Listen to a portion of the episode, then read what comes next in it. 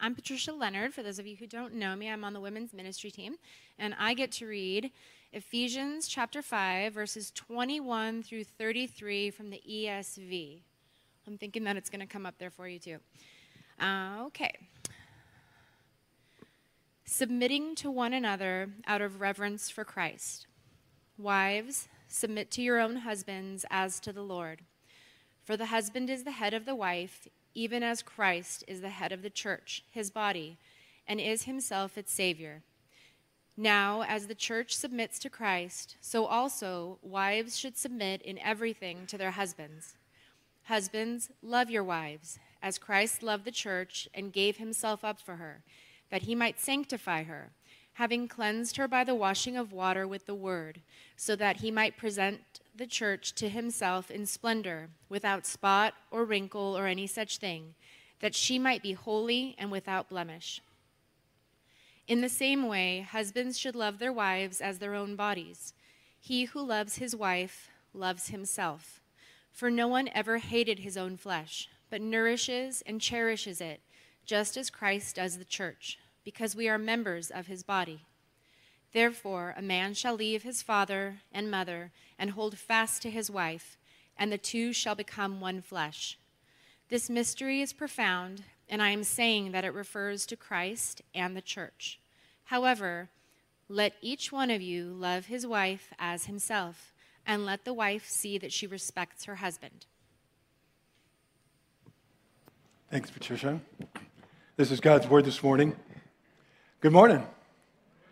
I'm uh, the Matt that Brandon, Pastor Brandon, referred to, group's director here. Glad you're here this morning as we take on a light, airy, fluffy subject of marriage.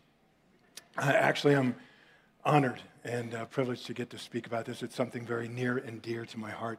Let's start in prayer. Lord Jesus, we come before you because we need you. We ask for your presence. We ask for the power of your spirit. We ask that your word would do a work in us as your spirit changes us from the inside out. We're here to hear what you have to say, Lord. Pray that you'd use your word to do it now. In your name, Jesus. Amen. Do you remember the days before Waze? Do you remember the days before Apple Maps? Do you remember the days of all before AllTrails? How many of you remember what this is? Yes, that's right.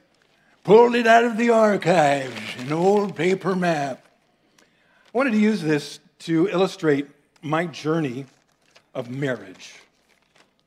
Sometimes pretty and not always pretty. But just play along here for a minute here. Let's just say that this represents my marriage. Right down here, my wife and I, Joni, got married 1978. That was when dirt was young. 1978. Joni and I got married, and we began the journey of finding out who we really married. You've been there? Okay. Um, then there's this section right here. I have this map memorized. Yep. This section right here, this is where I was really into myself, self focused. And then that one right here, this is where I was addicted to smoking pot and smoking cigarettes. Um, then there's the time we could barely afford peanut butter and jelly for uh, dinners right here. Um, here's where I started my unhealthy relationship with alcohol. Here's this major, huge intersection crash where there was infidelity. Then after that came, well, among other things, marriage classes. That was right here. That was a great uptick. Um, here's where we fought over money. Some pretty ugly stuff. Up here, a little further north, this is where we built a house together. That was a strain on a marriage. And, well, on it goes. 44 years in two weeks. Yeah? Well, you haven't heard what I have to say yet. I mean, I like to say that I've been married, happily married 38 years, but I've been married 44. So you do the math and you hope those six years weren't back to back. And they weren't, fortunately. Thank you, Jesus. My point here in illustrating that our marriage wasn't and isn't perfect. No one's is. We may be a long way down the road, but yet we're still loving and growing and learning how to do marriage well. And if you're in marriage, I know the same story is true for you. Please allow me this morning to share some of what I've learned along the way. And most of what I share this morning comes from books, a year of Bible college, lots of counselors, mentors, pastors, and in some of the particulars this morning from a pastor named Thomas Slager. There's experience, and there's a lifetime focus on how God's Word, Jesus in us, and His Spirit can shape us and empower us to live out healthy relationships, especially in marriage. Now, you know, you don't have to watch much, hear much, swipe much, that in our world, especially in our Western culture, marriage is badly distorted.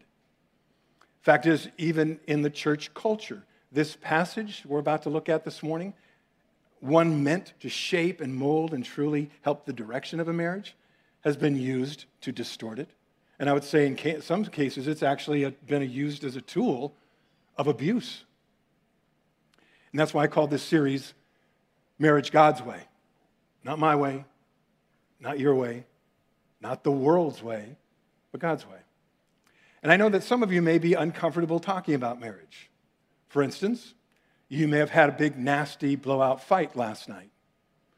Or, as was the case, Sometimes I had a big, nasty fight on the way to church.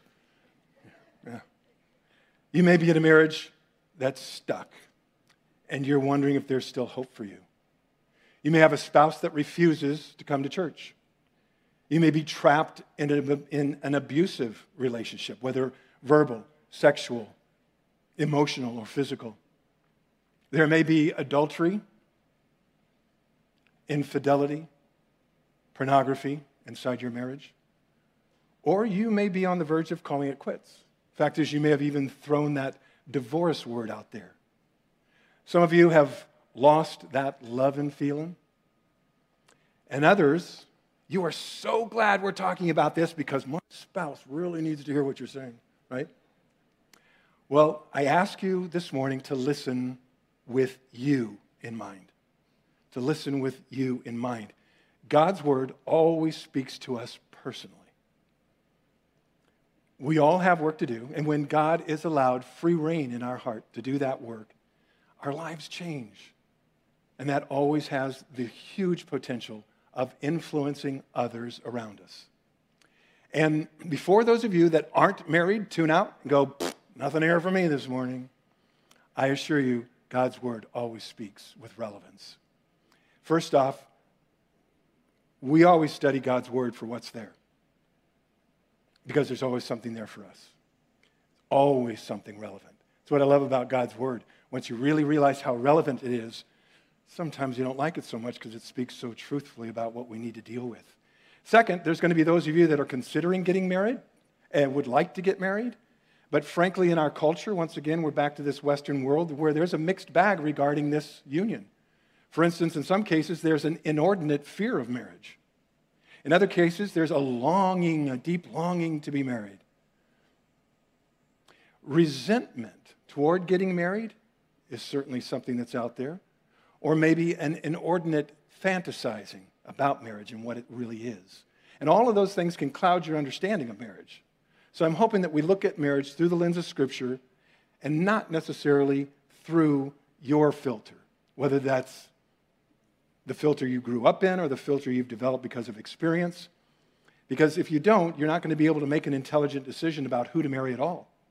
So for the single person, I say, you can apply this message, but not necessarily about getting married, but about beginning to think about your future through the lens of Scripture instead of through that past or through your own experiences or through what our culture says marriage is. The third caveat here is I know a number of you have been divorced. And as a result, you may have an inaccurate view of marriage because of what you've gone through. And that would be perfectly natural. I think, therefore, you would be looking at your future through your hard and difficult memories instead of the lens of Scripture and the way it's meant to be. And then, of course, there are those of you that are married, and you're going to be able to apply this literally and immediately. But my assurance is this it's God's Word. And through the Holy Spirit, and through the Apostle Paul this morning, there is something here for all of us. So, again, I encourage you to listen with you in mind. And we start here with verse 21. Now, if you've got a tangible physical Bible, there's a, it's possible there's a break in that in a section there. Also, uh, the version, digital version, has a break in your Bible between verses 21 and 22. But that's not there in the original Greek, and that's important. This is a letter that Paul wrote to the believers in Ephesus. And as a letter, it's free flowing. There are no numbered chapters, there's no chapter headings, there's no little numbers next to each of the verses. That came much later, making it easier for us to reference Scripture. This section, before the break, actually flows into the next section that we're looking at. They go together. And that's really important because at the very beginning of Ephesians chapter 5, we didn't read that this morning, but I'm going to give you a synopsis here. Paul's beginning to talk about what it looks like to be filled with the Holy Spirit. So, in brief, the verses leading up to where we're headed, it spells out what the spirit filled living looks like. He says, We'll be imitators of God, walking in love, avoiding acts of impurity, avoiding foolish talk, making the best use of our time, discerning what pleases God, not getting drunk, giving thanks, and a number of other things. But then he uses verse 21 to segue into verse 22. So, verse 21 submitting to one another out of reverence for Christ. Submitting to one another out of reverence for Christ. Paul is saying that if you're going to walk in the power of the Spirit, if you're going to commit to doing the things he just talked about and the things he's about to talk about, it's going to take the power of the Holy Spirit in you to submit to one another out of reverence for Christ. Of course, Paul is talking about selflessness, not a word thrown around in our culture. We worship the I, me, my God. Paul is talking about selflessness that's taking yourself out of the center of the picture and putting another's needs ahead of yours. And doing that as an act of reverence, obedience to Jesus, submitting one another out of reverence. So we start with the most fundamental action you can take in your marriage. Verse 21 submit to one another out of reverence for Christ. Because here's the main thing that I think we could all listen to this point, leave here, and know we've got a lot, a lot of work to do. Self centeredness is the main problem in any marriage. Divorce begins when one person begins to be more selfish than the other. Self centeredness is the main enemy, it's the main cancer of any marriage. And Paul is assuming here that his reader knows that the ability to submit to another person takes the Holy Spirit of God. It's the person walking in the power of the Spirit who's able to get out of the way of being self centered and can focus on another's need. And this is the basis. This is the basis for everything else he says about marriage. Think about that. That's a lot of work on just our part. And by the way, this doesn't mean that only Christians can have a successful marriage, which is something I can't really get into now. But what it is saying is that a person who has a happy marriage is being helped by God somehow, some way, because they may not know it, but it's impossible for you to live a non self centered life apart from the influence of God. I mean, Jesus in John chapter 15, 5 says that without him, we Christians, let alone mankind, can do nothing. It's God's image on us, it's God's influence on us. I mean, think about it. Even your next breath, whether you're a believer or not, is a gift of God. So, our first clarion call is this self centeredness is the main cancer, the main problem in any marriage. And I don't think this is any new information for us, right? When I was sitting where you are and heard this for the first time, I agreed, yeah. But inside, I was yelling at the pastor, what do I do about that? How do I walk in the power of the Holy Spirit? The short answer cherish your relationship with Jesus, nurture it, stay in His Word, commit yourself to prayer, and be in the community of believers often. The next verse, verse 22, and where we're going to spend most of our time this morning, starts with the wives. Next week, I'll be kicking around addressing husbands. So, verse 22 Wives, submit to your own husbands as to the Lord. In this context, this has nothing to do with the roles or the functions of women in the church. In this context, this verse has nothing to do with who is more or less gifted. In fact, I'd go on to say that the first, I'd be the first one to admit that my wife is more gifted than I am in many areas. This also has nothing to do with intelligence. Again, I would think many of us men in the church would be wise to say to our wife that they are far more intelligent than we are in many areas. In this context, submission has nothing to do with who is more emotionally balanced. Because, guys, if we're honest, our emotions, we either stuff them and stonewall, which is an emotion, or we blurt them inappropriately at times that we wreck and destroy relationships.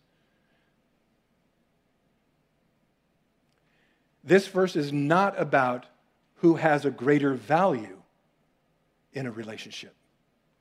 It speaks to the roles that God has given each of us to fulfill the purpose He has in marriage. And He has a bright and glorious purpose for marriage. It represents the bridegroom of Christ. Ladies, as I say this, our text, the role of the wife is to submit to their husband. Don't stop listening. There's a lot here for you. There are four things this does not mean. There are two things that it does. So, first, this does not mean that a wife is unequal. Submission does not mean that a wife is not equal. Somehow, this verse has been twisted to where role and function negate equality. It does not. We remain equal with different roles. We complement each other through those roles. It's in John 13 we get a great example. Jesus is washing the feet of his disciples. The lowest task, the lowest servant on the totem pole would normally do that. Here's Jesus washing his disciples' feet. In that moment, was he unequal to them? Was he unequal to God, for that matter? Was he less than? No. He showed strength in his humility, still fully God, still fully man, not less than. I have another great example in John chapter 1, verse 1. The book of John starts off with In the beginning was the Word, and the Word was with God, and the Word was God. Word being synonymous with Jesus. So here's God and Jesus synonymous, right? Jump down to verse 14. It says, The Word, Jesus, equal to God, became flesh and made his dwelling among us. Now, fast forward to the Garden of Gethsemane, just before his crucifixion. Jesus is there fervently praying to his Father, and he says, Father, if there's no other way for the forgiveness of sin to be washed away than my shed blood and me going to the cross, then not my will, but yours be done. Jesus and the Father equal. But Jesus submitted his will to the Father.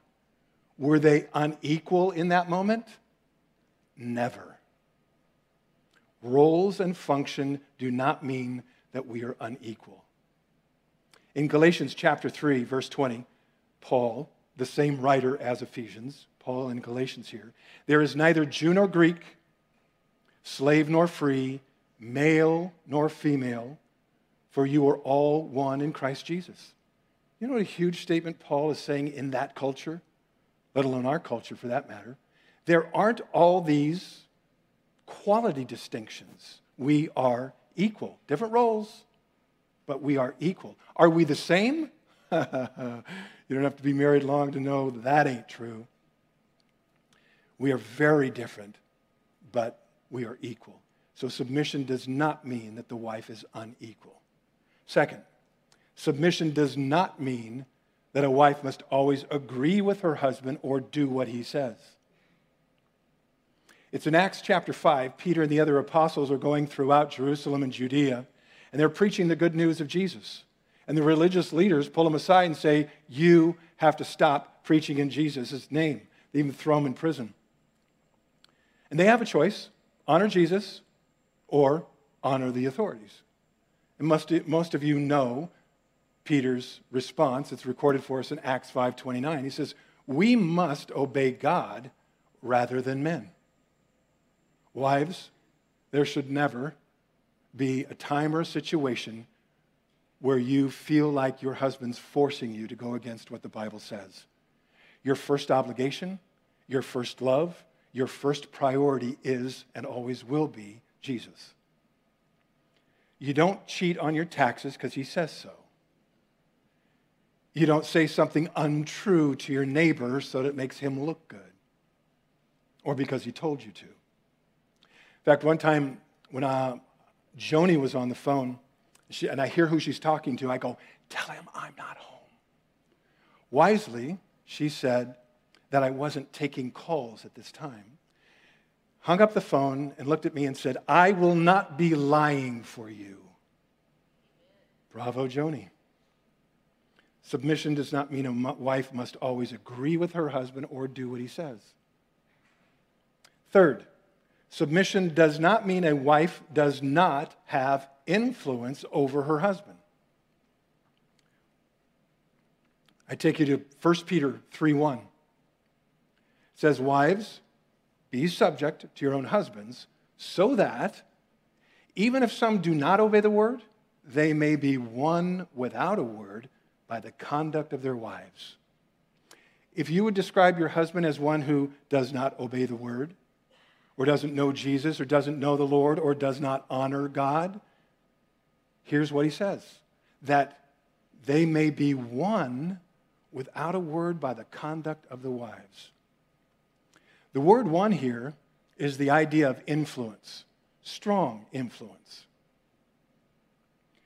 You ladies, Wives, you possess the power, the influence to win your husband to Jesus. Submission does not mean you lack influence. Fact is, I would go as far as to say submission actually means you should use your role to influence him toward godliness. Of course, with gentleness and respect. You are not less than, you are equal. And you should be using your equality to influence him towards love in the Lord.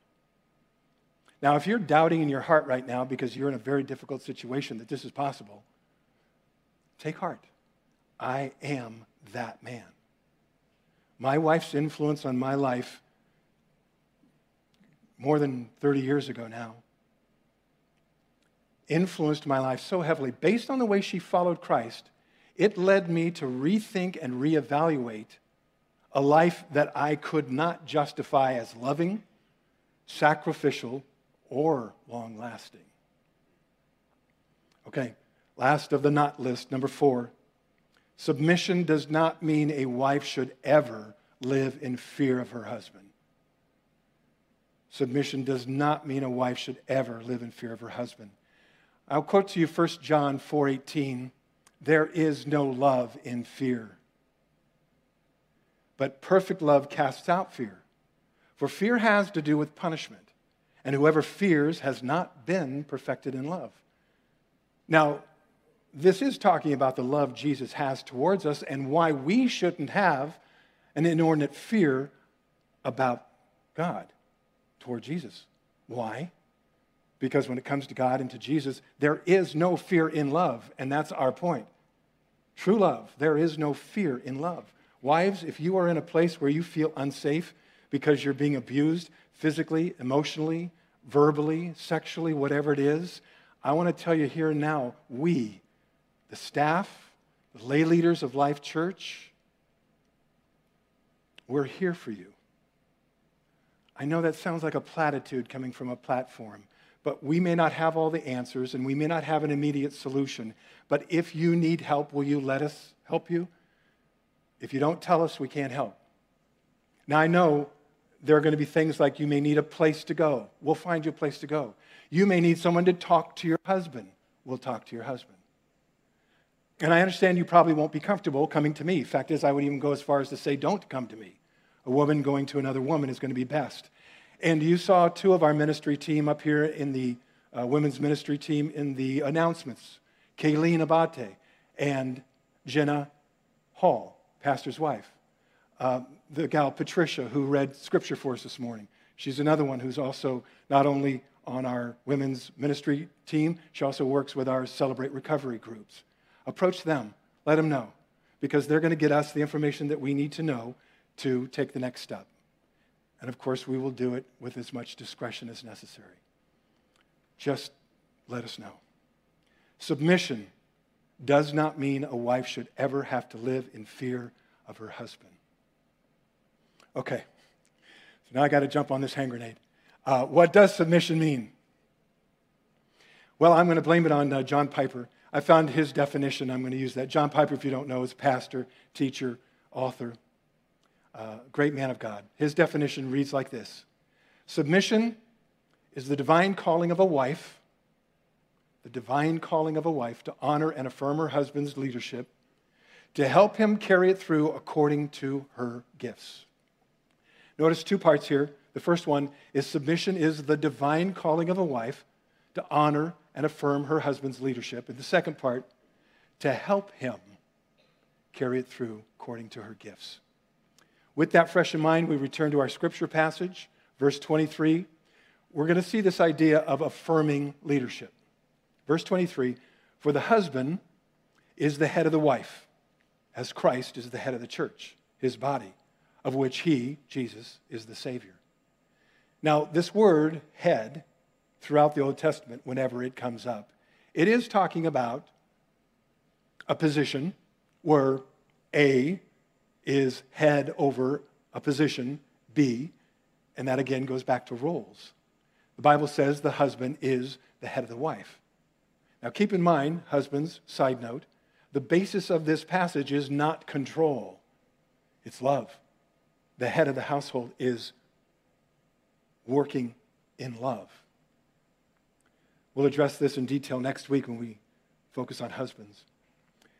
For me, the challenging part about speaking to a group about marriage is that every marriage is different. I know that.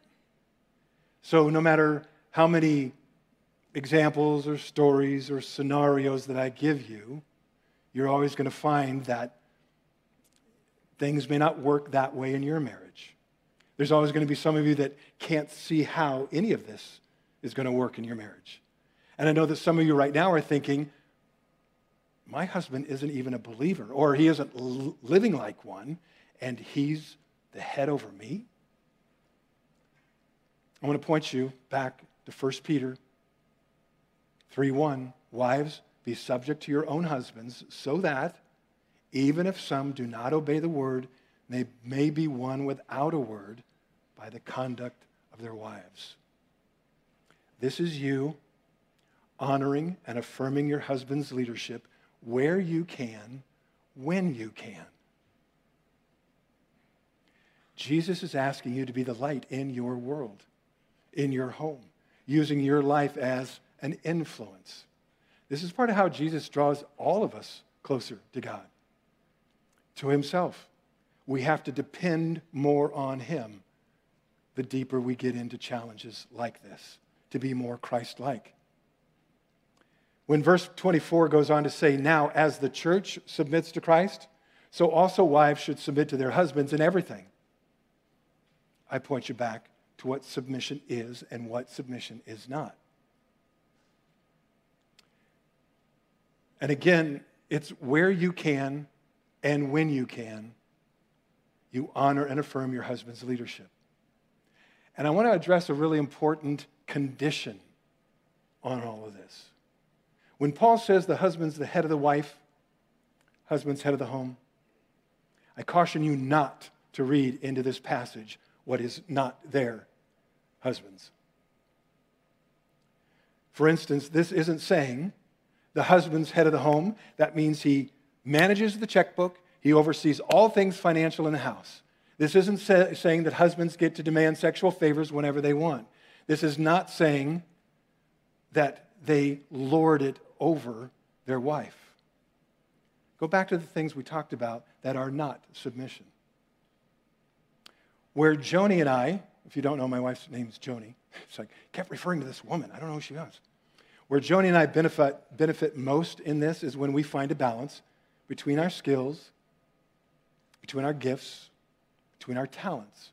For instance, I would be foolish, truly, I would be foolish if Joni didn't handle our books and oversee a lot of our fin- financial transactions because she's really gifted in it. However, as I mentioned before, this isn't one size fits all. The thing I'll point out here is things like the running of the household are not in this passage. Those are things left for us to figure out on a case by case basis. However, it does say, wives, submit to the authority of your husband. So, just as an example, in case you're saying, okay, well, what does that look like? What would, it, what would it look like in my family? If you were to ask my wife, what does it mean for Matt to lead our family? What does it look like for him to be the authority? She would tell you, he's not in charge. Uh, no, she would say that she looks to me for the big decisions. That is, big decisions ultimately rest on my shoulders. And I would be quick to add, I would tell you that I wouldn't and I don't consider any decision that impacts our entire home without her input, without her wisdom, without her influence. Again, I would, of course, consult her. She's an amazing woman of God. When we had kids in the house, I was the primary disciplinarian. If our kids really messed up, I would deal with it. Husbands, we are to be the spiritual leader in our homes. That's the role God has given us. Now, wait. My wife did, at the same time, make major decisions in our home. We worked that out. She did discipline and disciple our kids. And that's where she really supported as a team when it came to coaching our kids on what it looked like by words and deed, what it was to follow Jesus. And all of this is to emphasize that she looks to me as the leader of our home. And that's the first part of submitting and acknowledging and affirming the leadership and authority of a husband. And I know your home may look very different. But here's where you have to lean on Jesus inside the heart stuff. If your home doesn't look like that, if it's in disarray and the leadership and the roles are out of whack, if you're wrestling with that in your home right now, wives, write this down. It's not in your notes. Actually, it's something God gave me just yesterday. It's really encouraging. It's Second Chronicles. That's in the Old Testament. Second Chronicles 16 9. The eyes of the Lord search the whole earth in order to strengthen those whose hearts are fully committed to Him. If you're in deep doo doo in your marriage and you are crying out to Him, He assures you He's watching. He will strengthen you as you commit yourself to following Him. We move on now to the second part of our definition of submission helping and supporting your husband. We go all the way back to the first part of the Bible, Genesis, in the beginning, in this case, chapter 2, verse 18. All the animals have been created. Adam realizes there's no suitable mate for him. We pick it up in verse 18. God speaking says, It is not good for the man to be alone. I will make for him a suitable helper. Now, keep in mind, this is before anything went wrong. This is before sin went into the world. This is a perfect world. And a perfect relationship is about to be born when God says, This man needs a helper. this guy needs help. Husbands, God has given you a helper in your wife. And I have found that Joni is a complement to the many things that I lack, and vice versa. For instance, when we did our spiritual gifts, mine were up front working with people um, like teaching and encouraging and basically in front, people to people things. Joni's was discernment, administration, gift of faith, kind of behind the scenes activities. Not complete opposites, but different and complementary. Our love languages. Mine is words of affirmation and touch, hers are acts of service and quality time. We don't speak the same language. 44 years later, We don't speak the same language, it's work. But God has put us together to complement each other and to help fill in some of those gaps. Husbands, God has given you a helper in your wife, and I hope in the very near future you will look her straight in the eye with all the sincerity you can muster, say, I need your help. My wife has rounded me out in ways I couldn't do on my own. So, summary submission is acknowledging and affirming the leadership and authority of your husband and helping and supporting him when you can, where you can. For all believers, at the beginning of Ephesians chapter 5, this chapter we're in, Paul sets up and sets before us the highest standard in the world. Verse 1 Be imitators of God. Go on, do that. Walk in love as Christ loved us and gave himself up for us. Love always involves sacrifice. Sacrifice is difficult because it involves what we talked about at the early part of all this. Verse 21 submitting to one another, not being self centered. It's a lot of work. But that's the gospel. That's what Jesus did for us. He sacrificed his position in heaven, he sacrificed his life for ours. And in the same way that God had an ultimate plan for his son that included sacrifice and going to the cross, God knows what he's doing in your life. And he knows what he's doing in your marriage. And there is purpose in all of this.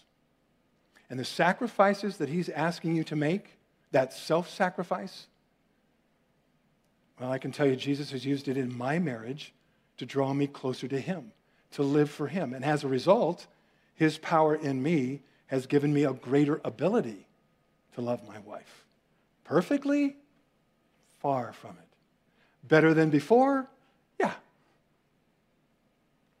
This is what I discovered God matched me with a person to bring out the best in me and to show me how much He loves me. But, get this, God also matched me with a person that will bring out the worst in me. And that's to show me where He wants me to grow. And I believe, no prophet here, but I believe I can say God has matched you with a person to bring out the best in you and the worst in you, to show you His love and to grow you into the image of His Son. Can you receive that? I have grown as a person closer to Jesus because Joni and I, over the years, have had this great highs of love, enjoyment, and because we've had serious conflict that had to be resolved. And we're not done. None of us are. Now, the caveat in all of this Jesus must be at the center of your life. Remember back at the beginning, I said, listen to this message with you in mind. Healthy relationships are built on your strong relationship with Jesus. You are not able to change the other person in your relationship. I almost want to make you say that together. You cannot change the other person in your relationship. Only Jesus can do that. You work on you, focused on Jesus. I pulled out John 15, 5 because I believe it's the most important thing and best thing that we can do to work on you, to work on me. Jesus says, John 15, 5, I'm the vine, you're the branches. The one who remains in me cherishes that relationship. And I in him, letting God work in you, will bear much fruit. For apart from me, you can do nothing. Nothing spiritually, nothing long lasting nothing into the kingdom. Cherish your relationship with Jesus. Now, if you don't have a relationship with God through his son Jesus, that takes a simple step of faith. Asking Jesus to come into your life doesn't mean you're going to understand it all. Rather, simply, you want to know God and you want to grow closer to Him. Jesus, God's Son, is the way to do that. He died on the cross to take away everything you've ever done wrong, the sin. And now He offers His free gift of forgiveness, salvation, eternal life with Him, then and now, life to the full. And all you have to do is simply ask Him into your life to begin to change you from the inside out. And if you decide to do that this morning through a simple prayer, don't leave here without letting us know about that. Whether it's one of our lay leaders, somebody in the worship team, me, one of the, kid, one of the uh, leaders in um, children's ministry, because we want to help you in this newfound faith. We want to help you on this next step in your journey with Jesus. There's always a next step, whether you're just stepping into a relationship or been walking with Him forever. There's always something next. Before we take communion, wives, ladies, I want to close with one of my favorite stories. And if you've been going here a long time, you've heard it before because it's one of my favorites. But it illustrates what you can do, whether you're in a good marriage or a difficult one. This story comes from the autobiography of actor, director, producer, author Stephen Baldwin. And his wife co wrote Kennya Baldwin. Okay, so our story, I'm going to try and make it short. Our story starts with our focus on the wife, Kennya Baldwin. She's from Brazil. She's hired a Brazilian housekeeper.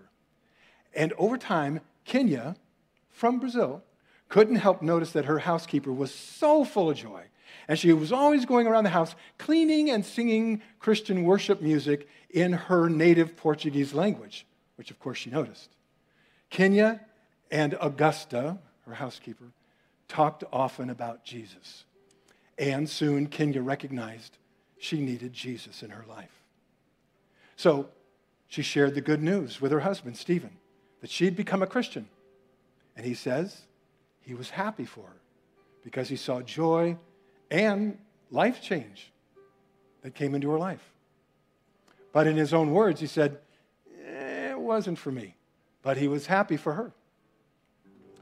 Now, one of the habits that Kennya developed early on in her new relationship with Jesus was to get out of bed every morning and get into this fetal like position on the floor and stay there for about an hour. Stephen, curious about this new behavior, uh, asked her one day, well, What are you doing there? She goes, I'm praying. Again, Stephen says he was happy for her.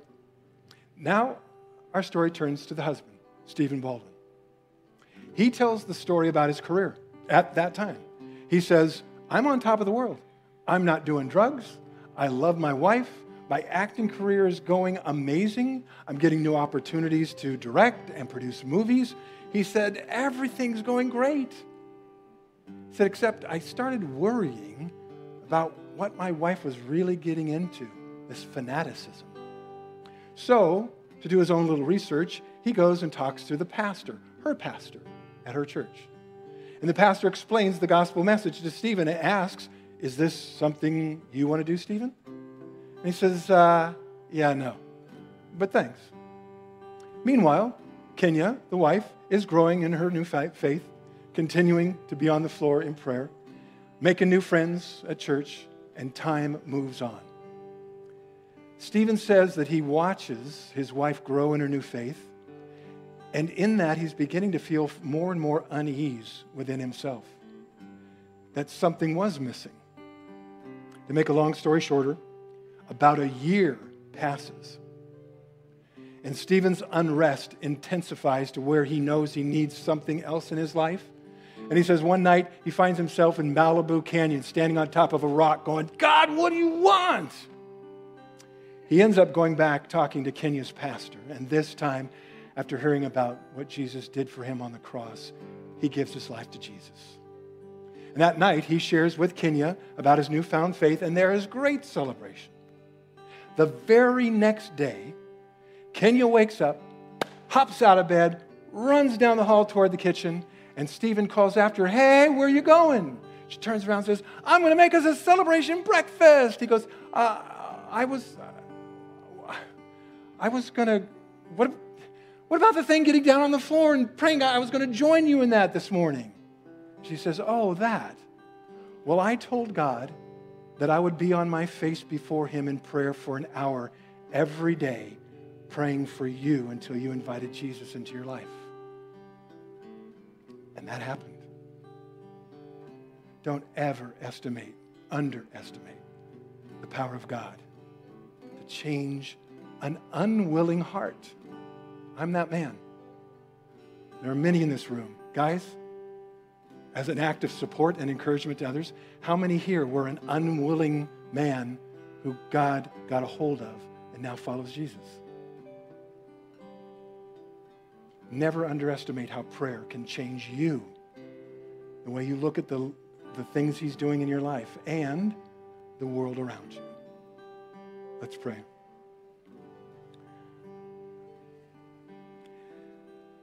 Lord, I think when it comes to relationships, when sin came into the world, it got so messed up. And relationships are messy. And Lord, we need your help in those things. Would you help us now? We recognize that without you, our relationships are not going to go well because it's going to all be based on how our relationship with you is going well. How much are we truly denying ourselves? How much are we truly sacrificing, picking up our cross every day and following you? Help us, home in. We need that, Lord. I pray over the marriages presented in this room and ask that you help us take the next step of living for you by sacrificing ourselves for others. And it's in your precious name. Amen. Before we take communion, you heard in my prayer what I asked you to think about. What's God doing in your heart right now? How are your relationships? Inside marriage, outside marriage? Where can we improve? Where is it that we can submit more? Where can we get out of the center of attention more? Let's ask God to do a work in us before we thank Him for what He did on the cross.